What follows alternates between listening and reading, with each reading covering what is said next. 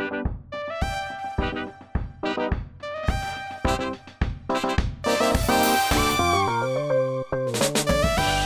listening to Irreverent Bible Talk, a podcast that's not your grandma's Bible study, unless your grandma happens to be really, really cool. Listener discretion is advised if you object to bad words, women preachers, or terrible puns. Welcome back to Irreverent Bible Talk. I'm Josh. I'm an audio guy, and talking about Nero in the last episode makes me want to learn how to fiddle. And I'm Jennie. I'm a Lutheran pastor, and I am very excited about the Golden City in Revelation. On this episode, we're continuing our three part discussion on the apocalypse, focusing this time on the book of Revelation. So, strap in, grab a beer, a cup of coffee, a mocktail, or the beverage of your choice and join us as we discover how the Bible is more fascinating and more complicated than you might expect. The audience may not know this, but we are recording this episode four minutes after we completed our last one. Yeah, we're going back to back today. Yep, I love it because it makes my life a little bit easier to edit. Mm-hmm. What are you drinking right now? Uh, yeah, so last episode, uh, which as Josh said, we just recorded, I was working on a cup of coffee, and now I am drinking water because like most millennials in this country, I am chronically dehydrated. That's a fair choice. It's probably why I always have dry mouth. Yeah. Uh, how about you? So I finished my coffee, and as a good millennial that's trying to keep themselves awake because I suffer from insomnia, I've now switched to cola because, you know, why would I drink water? So, we are going to really dive into Revelation now. Uh, we talked a lot about kind of background and history in the last one, and now we're going to get into all the weird shit that you have read or heard about or seen on very cringy CW drama uh, from the book of Revelation. I love Supernatural. Like, I just. It's such a good show. I want to state that for the record. It's very dumb, and I like it very much. It's so good. Jennie and I actually play a, we would we finished the campaign, but we were playing a TTRPG where it was basically just episodes of Supernatural. Yeah. The game the game system is called Monster of the Week. You should look it up if you're into tabletop role playing games. It's very fun. It's amazing. So for this episode, Jennie, I actually brought my little milk duds and I'm going to break my rule about not eating because I am excited and interested in what you're going to give us. All right. I love that. I don't love milk duds, but you do you. Uh, it's a chocolate fix. Fair enough. First thing I thought we'd start out with is the name of the book. Always a good place to start, especially because people say it wrong all the time. It is not revelations, plural, it is just revelation. The word for revelation uh, in Greek, which is what the New Testament was written in, I think in our Daniel episode, I said that, that everything in the Bible was written in Hebrew except Daniel. That was clearly not the New Testament. The New Testament's written in Greek. Anyway, in Greek, the word for revelation is apocalypsis, which is the source of our word apocalypse. So when we hear apocalypse, we think destruction, fire, end of the world. But apocalypse literally at its its root meaning is about something being revealed, right? Something being uncovered, something coming into view that was previously hidden. So that's kind of the the setting for this book is like this is a revealing, this is a uncovering of these cosmic kind of events that are not necessarily known to everybody living through them on earth. So that's that's the title of the book, The Revelation to John. It's attributed to John of Patmos. There's a lot of Johns in the New Testament and it is very hard to keep them straight. So this one is not John the Baptist, not John the disciple, brother of James, probably not the John who wrote the Gospel of John, probably not the John who wrote the letters of John, different John uh, John of Patmos. And he starts out the book by basically saying, I had this vision. I'm going to tell you all about it. And the first chunk of the book of Revelation is these letters to the seven churches. And I find this really interesting um, because it is definitely not the part that people pay attention to. So, Revelation chapters 2 and 3 are messages to these specific churches, which are kind of all over the the Roman Empire. Um, so these are churches, Christian communities that are not like in Jerusalem, like in the heart of where Christianity got started, but places like Ephesus, Smyrna, Pergamum, Thyatira. So these are various sort of outposts where the church has been planted. And if we think about this kind of period in the early church, this is where Christianity has begun to spread beyond its initial Jewish followers and is now becoming a more Gentile religion, meaning non Jewish people who are becoming Christian. In a lot of, for modern day view, a lot of these were actually in Turkey, where nowadays. So it kind of just shows how far Christianity is starting to spread out at that point. Yeah, absolutely. Yeah. So what in uh like if you have a, a study Bible with maps in it, it might be called like Asia Minor. That's modern day Turkey mostly. And these these seven churches, because Revelation is really big on numbers and the symbolism of numbers. So seven is a number that represents completeness, right? Like the seven days of creation, or rather six days plus a day of rest. So the seven churches are seven specific communities, but they also kind of represent all the Christian communities, right? Because there are seven of them, and seven is symbolic. The reason that I wanted to take a little time to talk about the letters is because they really do give us a clue as to the purpose of this book. They get skipped over because they don't have a lot of like cool, scary imagery in them, right? This is not the sun turning to blood and the stars falling out of the sky. This is kind of just like, hey, church, get your shit in order. But that's really what the book is about. Is it is meant for Christian communities to encourage them in some cases, to yell at them in some cases, to kind of kick them in the ass because not every Christian community is is doing as well as it should be. So if you read uh, these these messages to the different churches, they kind of have a different. Some of them have a different tone. The first one is the church in Ephesus, and the author says like, "I know your works, your toil, and your patient endurance." So like Ephesus is doing pretty good. It's like you are really doing the hard work. You're doing a good job. Keep it up. Uh, don't don't fall down. Whereas some of the other ones, it's not as positive. So I know your works, you have a name of being alive, but you are dead. Wake up and strengthen what remains, for I have not found your works perfect in the sight of my God. Uh, that's at the beginning of chapter 3. And my favorite one is the last of the seven, which is the message to the church in Laodicea. It says, I know your works, you are neither cold nor hot. I wish that you were either cold or hot. So because you are lukewarm, I am about to spit you out of my mouth. Which, I mean, just first of all, great. Great insult, great imagery, all about it. But also, this one resonates with me because I feel like this is a problem a lot of churches have, especially like mainline Protestant churches that I, you know, am familiar with in 21st century America. We're really good at being lukewarm on everything. We're like, yeah, we think poor people should be taken care of. We think racism is bad, but we're not really going to do anything about it. And so I just love that the Bible's like, I spit you out of my mouth because you're lukewarm. Get hecked. That is some, it is great imagery because it's just like, you know, it's kind of the point. Like, you're not really doing anything. What's what's what's the point of you? Right. Like, you're not. This isn't good. Like, Yeah. if you were bad, then I could call you out for being bad. If you were good, I obviously praise you. But no, you're just you're just there. You're just taking up space. You're just lukewarm. So good. So these these messages to the seven churches are kind of setting the stage of we have to keep in mind that this cosmic conflict that is going to play out for most of the rest of the book is meant for these Christian communities to, as I said, in some cases encourage, in other cases challenge Christian communities to kind of live up to their faith. That they need to they need to kind of rise to the moment, if I can put it that way.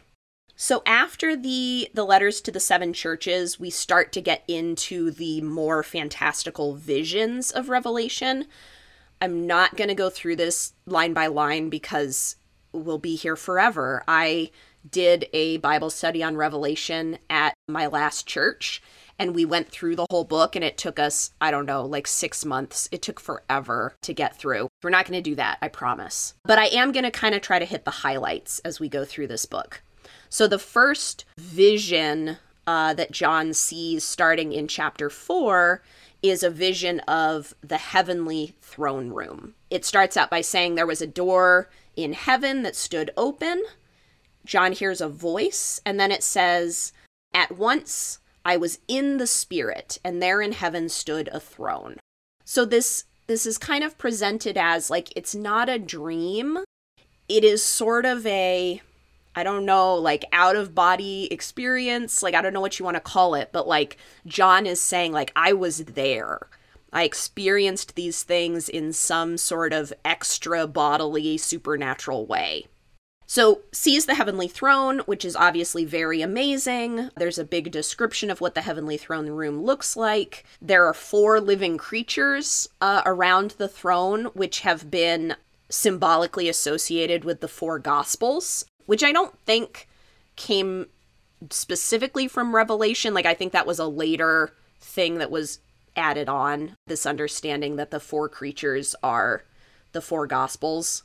So, one like a lion, one like an ox, one with a human face, and one like an eagle. And they all have wings, and it says they're all full of eyes, which is terrifying. I love it. It goes back to that angel description we talked about in a few episodes ago, where it's just like mm-hmm. angels are terrifying creatures. Yeah.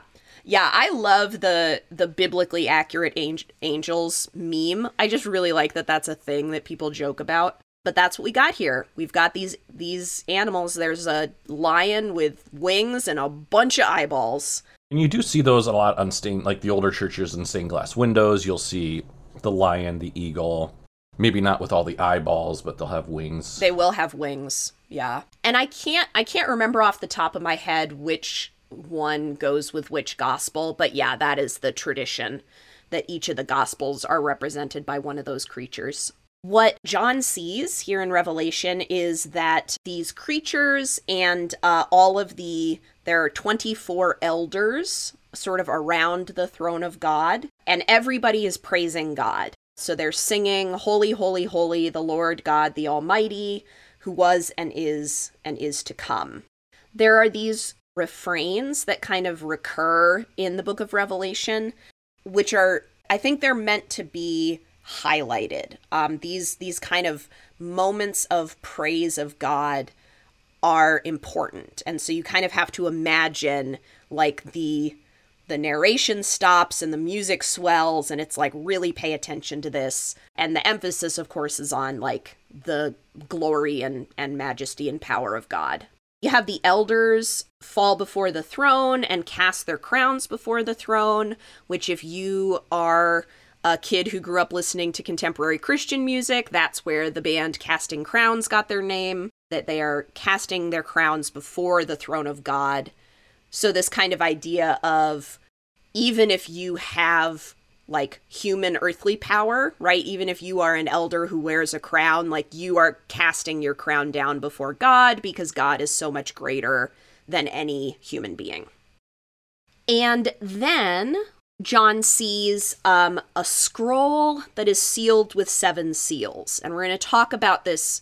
There are sort of cycles of seven that start to happen. Uh, obviously, we already had the seven churches, but now we're going to have seven seals and then seven trumpets and then seven bowls. And we'll kind of get into that a little bit. John is weeping because no one is worthy to open the scroll and look into it. And one of the elders says, "Don't don't cry, don't be sad. The lion of the tribe of Judah, the root of David has conquered so that he can open the scroll and its seven seals." This is a this is a classic like Sunday children's sermon question.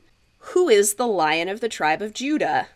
And the the answer is always Jesus.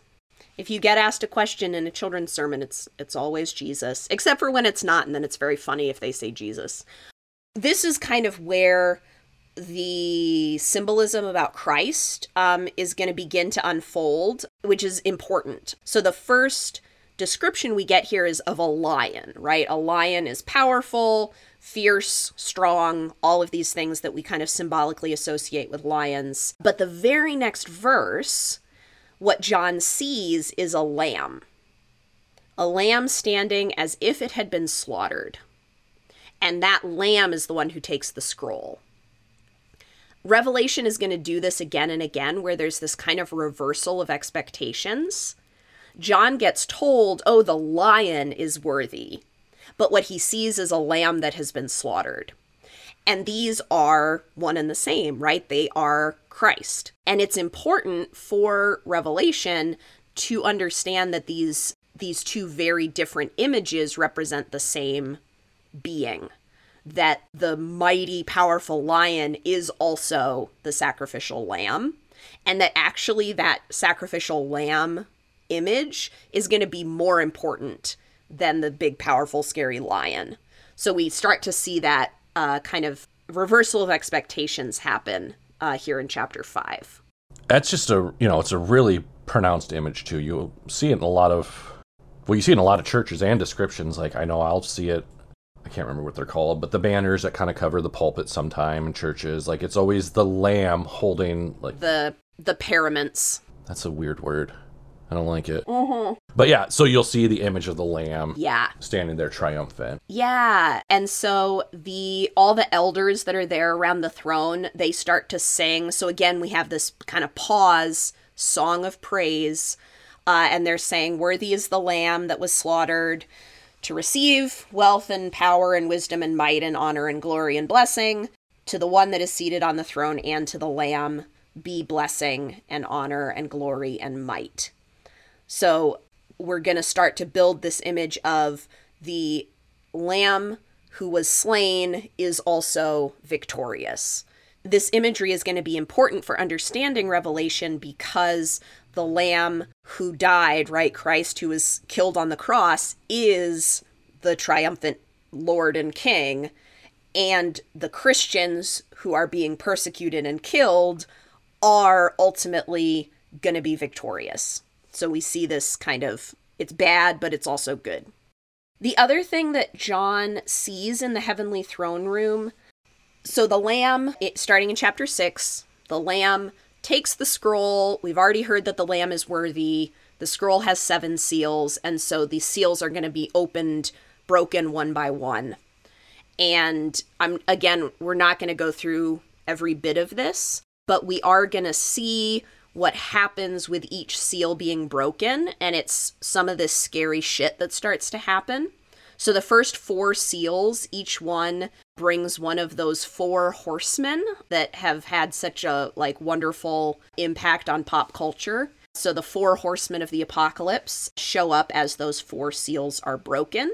When the fifth seal is broken, John sees the the martyrs. Again, in the heavenly throne room, John sees under the altar the souls of those who had been slaughtered for the word of God and for the testimony they had given they cried out with a loud voice, Sovereign Lord, how long will it be before you judge and avenge our blood? They were each given a white robe and told to rest a little longer. So this is, you know, if, if you're living in the midst of your fellow Christians being brutally murdered for their faith, John is saying those those martyrs, those those Christians are with God in the heavenly throne room and they're being told like rest, right? Like you've done your you went through your shit, you rest and just wait because God is going to bring this to its proper conclusion. The sixth seal is when we start to see crazy stuff happening in the sky, the sun and the moon and the stars. And just when we think like this is like the big dramatic moment, right? Six out of seven, then we take a break we don't get to see the seventh seal be broken. There's kind of this like interlude that happens. And even once the seventh seal is broken, which doesn't happen until chapter 8, we don't ever get to see what's on the scroll. So you're kind of set up for, like, oh my gosh, what's on the scroll? It's so important, and no one's worthy except for the lamb. And then we have these seals, and it's like drama, drama, drama, drama, drama building. When the seventh seal is broken, there's just silence. It says there was silence in heaven for half an hour. And then we don't find out what's on the scroll, which is kind of what my husband would call a fuck the audience joke, which is when you, you get exactly the opposite of what you were expecting because the scroll is not really the focus. So there is kind of a subversion of what you're expecting uh, as you're reading this. It's like a Chekhov's gun. Mm-hmm. So enacting like the Chekhov's gun, if you see a gun in a scene, like you have to use it. It's not going to be there for you. Can't just have it there for no reason. Yeah. But then it's the opposite of that. It's not giving you what it's in there. So it's just like the what what what? That's not a thing. Yeah. Yeah. And you're left wondering, like, wait, but what was on the scroll? And it never tells us. Instead, as soon as the scroll has been opened, John sees seven angels with seven trumpets. And that's where the attention kind of turns to. People who have tried to like decode the book of Revelation, especially people who are like, I'm going to use this to calculate the actual end of the world, which is happening in 1852 or whatever folks love to use all of this the stuff with the seals and the trumpets and and to try to plot out these events in actual human history. So you look at wars and famines and astrological events and natural disasters and you try to sort of decode what this is about. None of that is the point of Revelation. That's not why it was written. That's not how it was written. But one of the things that I read in a commentary that was helpful for me is that you should actually think of these sevens as being cyclical. So rather than, oh, there are seven seals, which represent these seven events, and then seven trumpets, which represent seven new events, it's actually kind of cyclical. So it's like, okay, the seals, you go through seven of them then there's seven trumpets and it's kind of looping back on itself that we're still really talking about the same stuff the same cosmic and historic battle that's happening. So it's less about can i map this onto events in human history and more about what is this showing us of what god is up to behind the scenes sort of the divine conflict the the cosmic battlefield that human beings aren't privy to and where all this stuff is going on it's kind of all happening simultaneously if that makes sense. It does and it doesn't. Right? I mean that's revelation. It does and it doesn't. Absolutely. So as the trumpets are being blown bad stuff is happening. Again we're not going to go through all of it. We get these declarations of woe. Woe woe to the inhabitants of the earth stars are falling from heaven, etc., etc. You start to see um, some imagery that's pretty reminiscent of the the plagues in Exodus, or the um, actually in Hebrew the word for it is signs, right? The signs of God's power, which is like the locusts and uh, blood and fire and these kinds of things that happen. So we see some echoes of that because obviously the God who led the Israelites out of slavery in Egypt is the same God who is going to preserve the Christians in Revelation. You start to see how uh, these events are reverberating in the human sphere. So this is where we we do see kind of the impact of this cosmic fight that's going on. That there are armies and wars happening and disasters again, if you're living through this period in history, right? It's the first century, you're a Christian who's being persecuted, you're seeing people get martyred around you, you're seeing these emperors do like wild and terrible things.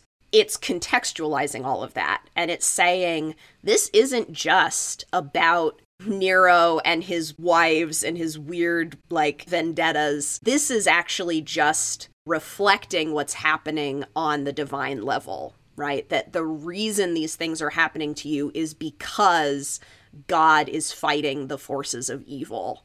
And it's is bad, is bad right now to be a part of this conflict. After the trumpets, again, we get to we get through six trumpets and then we don't really get to see the last trumpet. There's kind of again a sort of interruption of the expected pattern, which I think is meant to show that you're still in the midst of it, right? The end of the story hasn't been written. So you don't get to see the kind of final pieces that are being hinted at, if that makes sense. Uh, how, how are we doing, Josh? Is your head spinning yet? It's a little weird, I know I, I say that a lot, but you know, I want to contribute more in this conversation, but I just get so overwhelmed and confused with Revelation. And I know everybody does, but yeah. Yeah, and it's tough too because like if you if you have a good study Bible and you look at those notes, it'll kind of decode a lot of this stuff and talk about like, oh, well this is referencing this or this is symbolizing that. But yeah, it's a lot. It's a lot to wade through. And so I am kind of trying to do like the broad brush strokes of like what are the big themes. Uh, but yeah, it's a lot. It's a very weird book. Okay, I'm going to skip ahead a little bit. I'm going to skip down to chapter 12 because this is where we start to see some of the like mythology that has influenced a lot of pseudo biblical understanding. So for example, we've talked before about Paradise Lost and how Paradise Lost has really shaped how people read the creation stories in Genesis. Paradise Lost starts with Lucifer rebelling and falling from heaven. And I remember when I when I read Paradise Lost in like my high school English class, being like, well, where where is this in the Bible? Because I can look at Genesis and it doesn't start with a war in heaven. Well, the war in heaven is actually in Revelation chapter 12. It's at the end of the whole Bible. And Milton, to write Paradise Lost, borrows imagery in Revelation that is not meant to be like, oh, all of this happened before the Garden of Eden. This is the cosmic conflict at the end of the Bible. Anyway, there's a woman who is pregnant and uh, like at the point of giving birth. She is kind of being attacked by a dragon and she's she's protected. She's kind of whisked away to a place where she can be taken care of. This is probably in some way symbolizing like the the people of Israel who are under threat. If you look at the whole Hebrew Bible, they're kind of under threat but they are protected by God. They're led through the wilderness. They're brought to a safe place. And then symbolically, the people of Israel give birth to a child who probably symbolizes Christ. So then a war breaks out in heaven. You have Michael, who's the head of the, the archangels, fighting against this dragon. The dragon is thrown down. And Revelation chapter 12, 9, it says, The great dragon was thrown down, that ancient serpent who is called the devil and Satan, the deceiver of the whole world. He was thrown down to the earth, and his angels were thrown down with him. So, this is the kind of imagery of like the fall of Lucifer it's yeah, it's not really the way that most people have been told that story.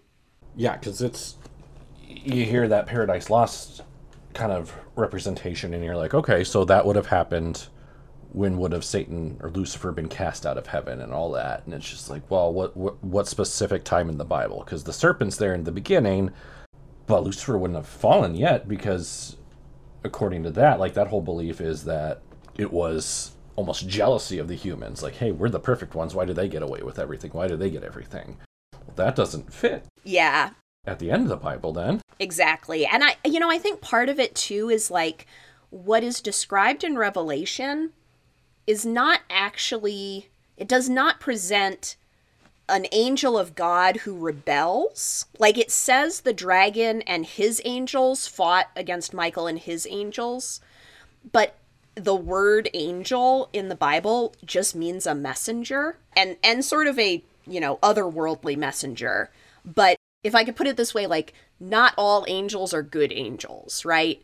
If you just take it as being sort of a a morally neutral title, that there can be angels who work for God and there can be angels who work for the devil. And it's not necessarily like a a betrayal from within God's household, if that makes sense. Like the the devil who is a dragon has his own foot soldiers and they are fighting in heaven and they are thrown out. They're cast down to the earth. So again, there is a cosmic conflict happening. There is a battle in heaven.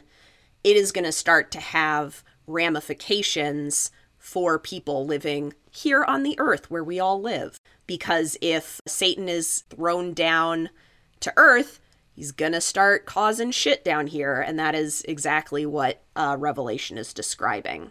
We get a lot of imagery that I think is pretty similar to Daniel, like the weird beasts that show up in Daniel. So in Revelation 13, a beast rises out of the sea. This sounds very much like Daniel 7. It's got 10 horns and 7 heads, and the horns have 10 diadems and blasphemous names. It was like a leopard, but with feet like a bear's and a mouth like a lion. These kind of like crazy Frankenstein monster images. It's very funny to look up like Christian art that has tried to depict these things literally because it's a mess. Like, it's got a lion's mouth but 10 horns on seven heads. So, like, are there seven lion's mouths? I don't know. It doesn't make sense. It's not meant to make sense.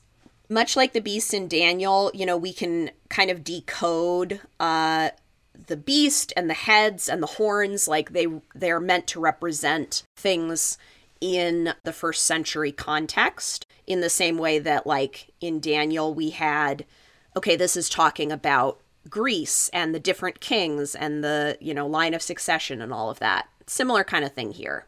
This is also chapter 13 is where we get the mark of the beast. The mark of the beast is another thing that I think has really kind of captured people's imaginations in a way that is unhelpful. So it's very, I feel like this comes up like every couple of months or every couple of years, there's like a new thing that is the mark of the beast, right? Like, oh, if you get the new smartphone, like that's the mark of the beast. Or you get your COVID vaccine, that's the mark of the beast. That was a real thing people were saying, like in the height of the pandemic, was like, if you get the vaccine, you're getting the mark of the beast. What? No, that doesn't make any sense at all. Like, how does this it it doesn't. It, yeah, it's some nonsense. Uh, Revelation is not talking about vaccines. Also, you don't understand vaccines. Like, get it together. Uh, I liked that. And we we did talk last time about the the number of the beast 666 and you know revelation says let anyone with understanding calculate the number of the beast for it is the number of a person that person probably emperor nero. That's the the way to decode that part of it. But bigger picture what's going on here is this idea of like whose mark are you wearing? Which is a sign of like where is your allegiance? So i am not a sports person but josh people who are into the sports ball tend to wear their team colors right? If you go to a game Mm-hmm. whose mark are you wearing Yeah, usually it's I'm wearing the bear logo of the Minnesota Wild or the Iowa Wild because that's my team. That's who I support in hockey. But yeah, I mean it's always got this marker, this this icon that's eye catching, but yep you know Yep. exactly what it is. Like Yeah, because I'm in Southern California, like Dodgers blue, that might as well be a cult. Like, sorry, Dodgers fans, y'all are way too into your baseball team. I once went to a Dodgers game. I don't know why. I went to a Dodgers game. I was invited. And the Dodgers were not even playing. This is like me exposing my lack of sports knowledge, but I guess that's not a secret. They're like their big rivalry is with the Giants, I think. And they this game they were not playing the Giants, but somebody showed up to Dodgers Stadium all decked out in Giants gear and like there was almost a physical fight that started in the stands. And this guy got escorted out because they were like, "You're going to be beaten within an inch of your life if you come strutting in here in the wrong team colors." Well, it's true because you know I'll be at the Iowa Wild games and I'll see people with opposing jerseys, and it's just like, you came Yeah. here, excuse Right. you, like what is your problem? Like, what's my problem? why am I getting so worked up? Like they they live in a different area. Yeah, That's right. why they like that team, or they have poor taste. Like Or they they just weren't raised right, Josh. that's a yeah, that's fair. But in Revelation, this idea of like the mark of the beast is the the question is really do you have the mark of the beast or do you have the mark of Christ? And you know, at least in in our tradition in the Lutheran Church, and I think this is is shared with most most other mainline Protestant churches, you know, when we baptize someone, we literally mark the sign of the cross on their forehead and the language that we use in the Lutheran church in the liturgy is like, you've been sealed with the cross of Christ.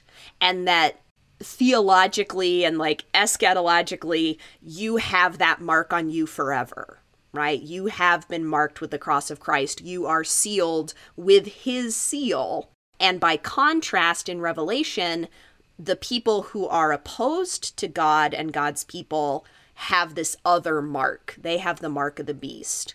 So it's a question of like, which team's color are you wearing? Are you Team Jesus or are you Team Beast? And I think, you know, there's that's obviously very binary. Like, are you in or are you out? But I think it's also kind of a a little bit of a challenge to people who might think they're neither, right? In in the mindset of revelation, you can't be a neutral bystander. It's like either you're all in sign of Jesus or you are working against God's purposes. And so, you know, that's so that's a question I think that the book of Revelation is asking is like really whose whose mark are you wearing? Whose side are you on? We are going to I swear pick up the pace cuz this is going on forever. I'm I'm really trying to go quick, but there's just so much in here. It's it's a crazy book. It has a lot of intricate stories that well if you don't cover this then it's not going to make sense to finish off this part. Yeah, yeah. And there's a lot of imagery that has become well known, at least in like Christian culture. So, for example, like the the hymn, the Battle Hymn of the Republic, which became really big like during the Civil War era. One of the verses is like tramping out the vintage where the grapes of wrath are stored, which is also where the title, The Grapes of Wrath, that novel comes from both of those are referencing back to Revelation. I think it's Revelation 15, no, 14, of like the grapes of God's wrath and like you're pressing the grapes of God's wrath and it's making this, you know, this wine. So there's a lot of references to Revelation that have kind of entered popular culture. Chapter 15 and then into 16, we then get another cycle of seven. So we had seven seals, we had seven trumpets, then we have seven bowls. So seven angels come out, they have seven bowls, and the bowls are full of the wrath of God, and they are pouring out these plagues. So again, very reminiscent of the plagues of the book of Exodus, sores appearing on people, the sea becoming like blood, the rivers becoming like blood, the sun scorching people with fire, darkness, like there's a lot of echoes of of the same things that happen in Exodus. And again, this is meant to sort of be cyclical. It's not like the seven bowls come chronologically after the seven trumpets. It's like all of this shit is sort of happening simultaneously. In chapter 16, we do get a reference to Armageddon. Armageddon, again, is one of those words that has just kind of come to signify disaster, right? Like end of the world, bad shit, asteroid crashing into the earth. Get Ben Affleck on the phone. Yeah, get, get Ben Affleck on the phone, send a mining team to space for some reason. Armageddon, you know. But actually, Armageddon is is a reference to a place in Hebrew. Har Megiddo means like the the mount or the hill known as Megiddo, which is a real place. like Armageddon has become this very abstract term, but in Revelation it's literally like, hey, the place where the armies are going to meet, it's that hill, you know. Uh, it's called Megiddo. It's north of Jerusalem. Like that's the place. It sounds like a delicious dish. Har Megiddo. It does sound sounds fun. I like that word.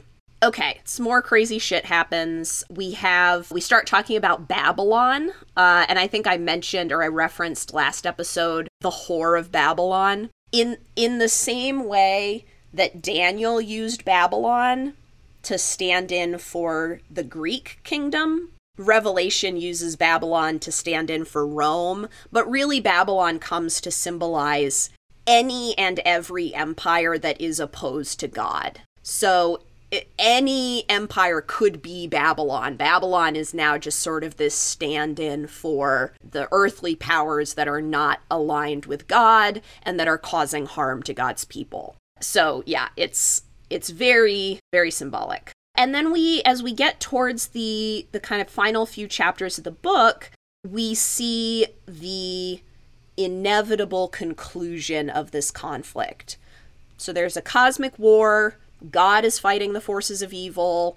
It is spilling over onto the human plane with wars and persecutions and plagues and bad things happening.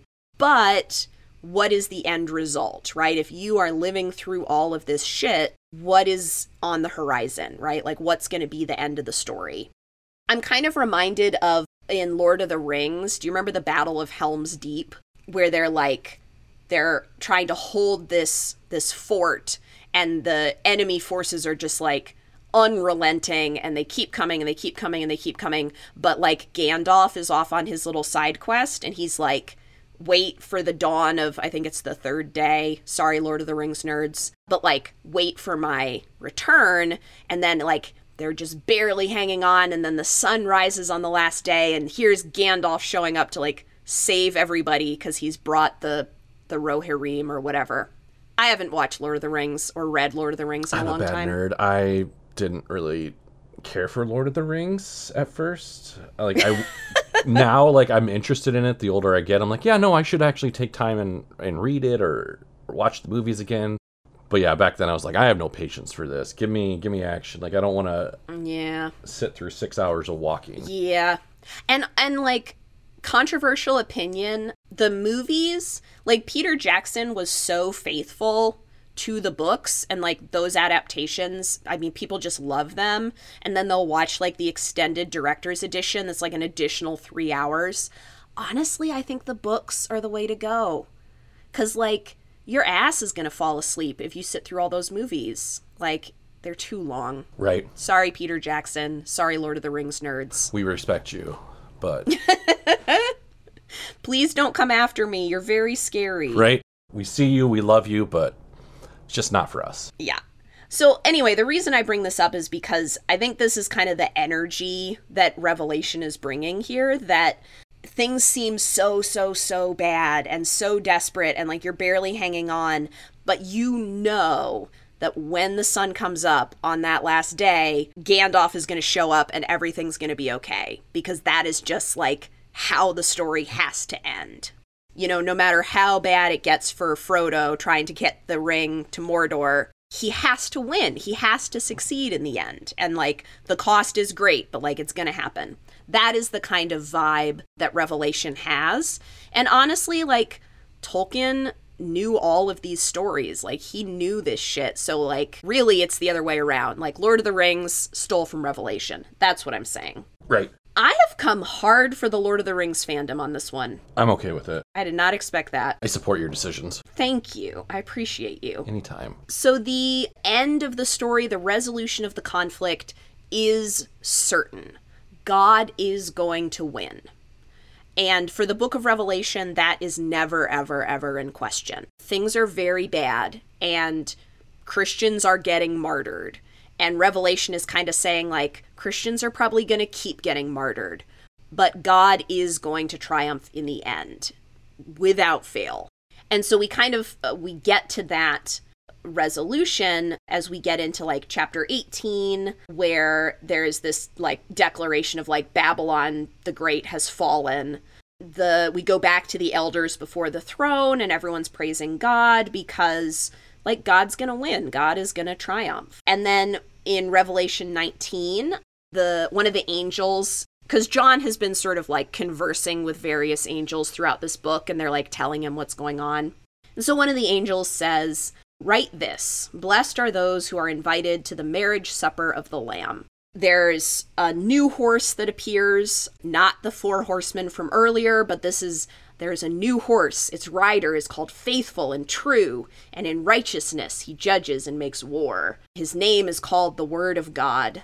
And so, again, this like triumphant image of Christ is going to show up, win the day. But again, the the triumphant warrior is also the lamb, the the sacrificial weak creature. These are one and the same. The dragon gets bound and thrown into a pit. There is this period of a thousand years, which gets like way spun out in the Left Behind books. And this idea of like millennial Christians, not like we're millennials, but Christians who are obsessed with this idea of the thousand year like period, the millennium are we currently in the millennium or is the millennium the next thing that's going to happen and it's like you're not you're not reading revelation thoughtfully like that's not that's not what it's about the point is Christ is going to conquer, and this may kind of happen in stages that even after the dragon has been locked away,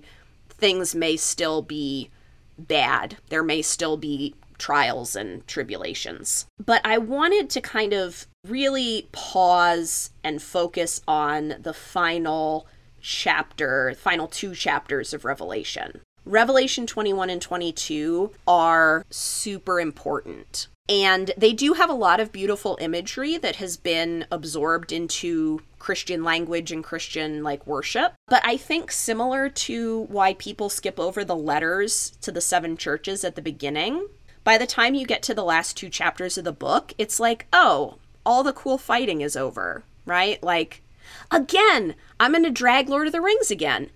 In the, the final Lord of the Rings movie, there are like seven endings and it keeps like fading to black, and you're like, oh, the movie's over. And then there's another ending. And that is kind of how Revelation feels that like all the cool action has ended and then it's like now we're gonna fade back in and show you this other stuff and you're like man just roll the credits i've been sitting here for too long I have to pee so bad. i have to pee so bad yes but the vision at the end of revelation is really important because this is what it is all building towards this is the hope this is like literally the light at the end of the tunnel for people who are going through all this bad shit in uh, the early Christian church, or really like any any period of human suffering, like whether it's global or individual. Like if you are going through some bad shit, what is the hope that you are hanging on to? And that's really where Revelation ends, is on this hope. So I want to say a couple things about this. I have been talking for I think a literal hour and I apologize, but yeah, we're almost we're almost there. We're in sight of the end. Revelation 21. John says, "I saw a new heaven and a new earth, for the first heaven and the first earth had passed away and the sea was no more, and I saw the holy city, the new Jerusalem, coming down out of heaven from God, prepared as a bride adorned for her husband." And I heard a loud voice from the throne saying, See, the home of God is among mortals. He will dwell with them as their God, they will be his peoples, and God himself will be with them. He will wipe away every tear from their eyes.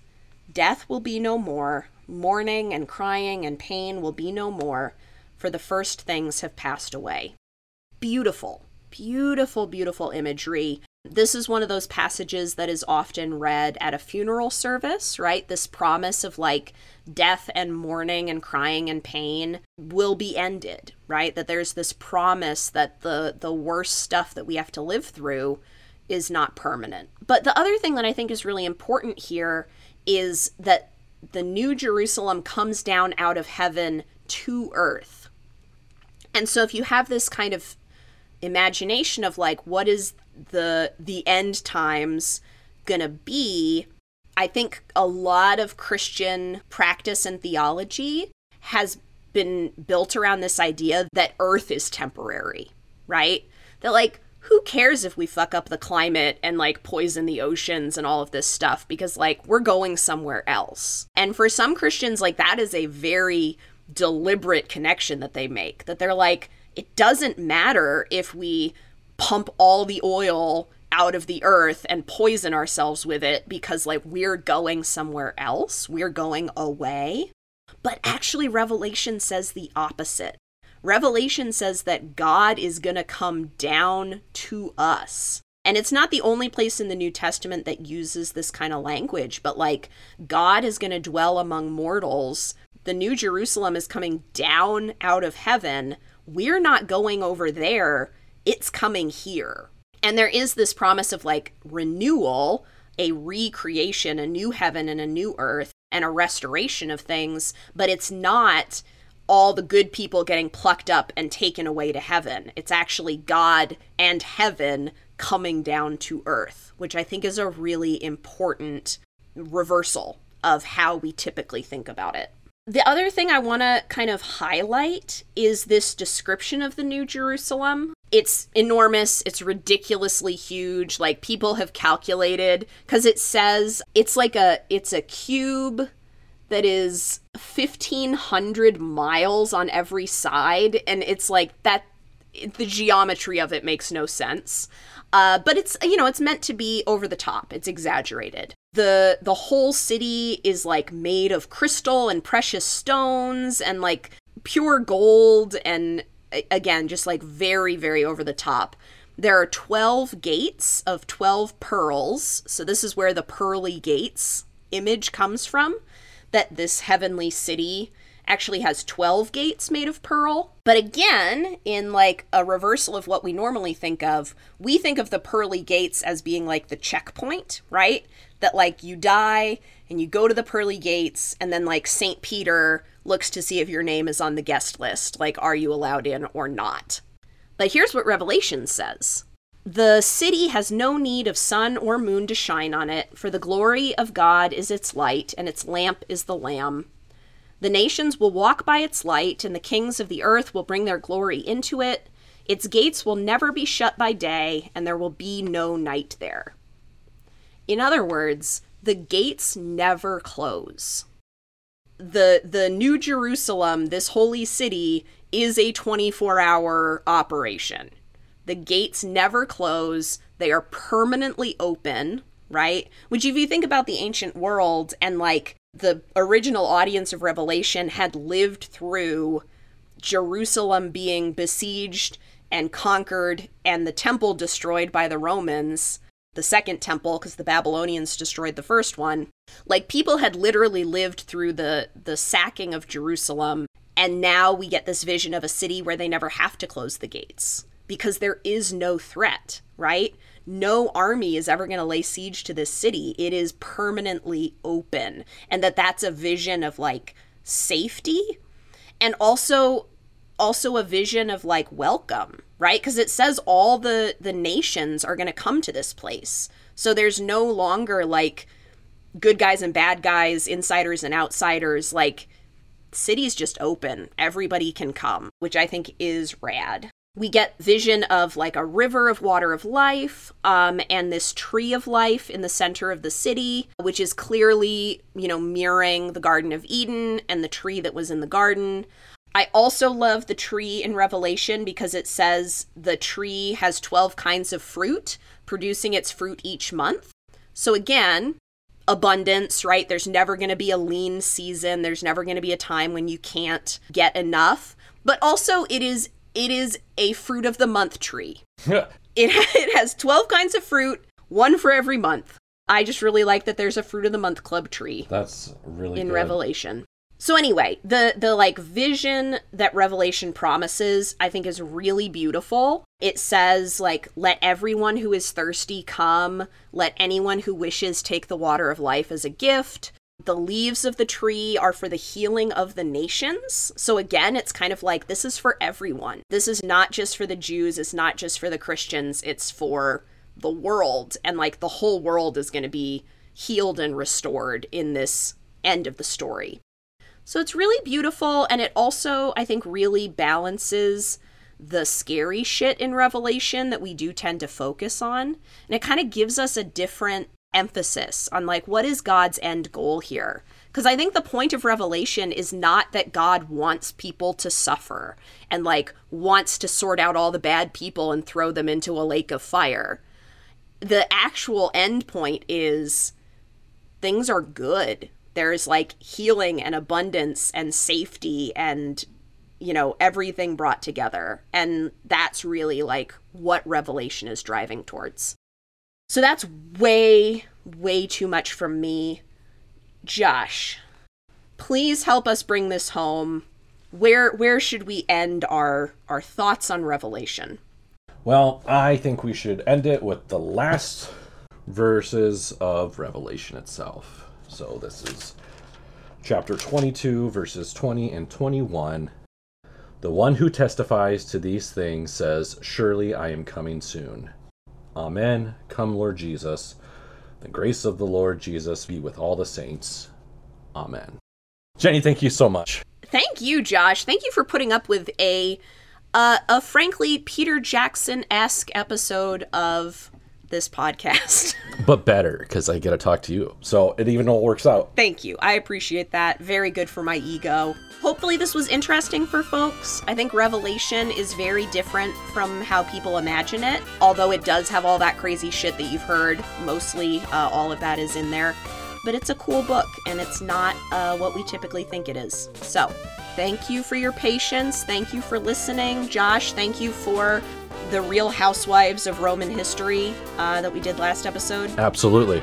I, li- I do like history. I should actually put effort in. Uh, you did. It was great. All right, everyone. Thank you for listening. We'll be back. And this has been Irreverent Bible Talk. Thanks. Thanks for listening to Irreverent Bible Talk.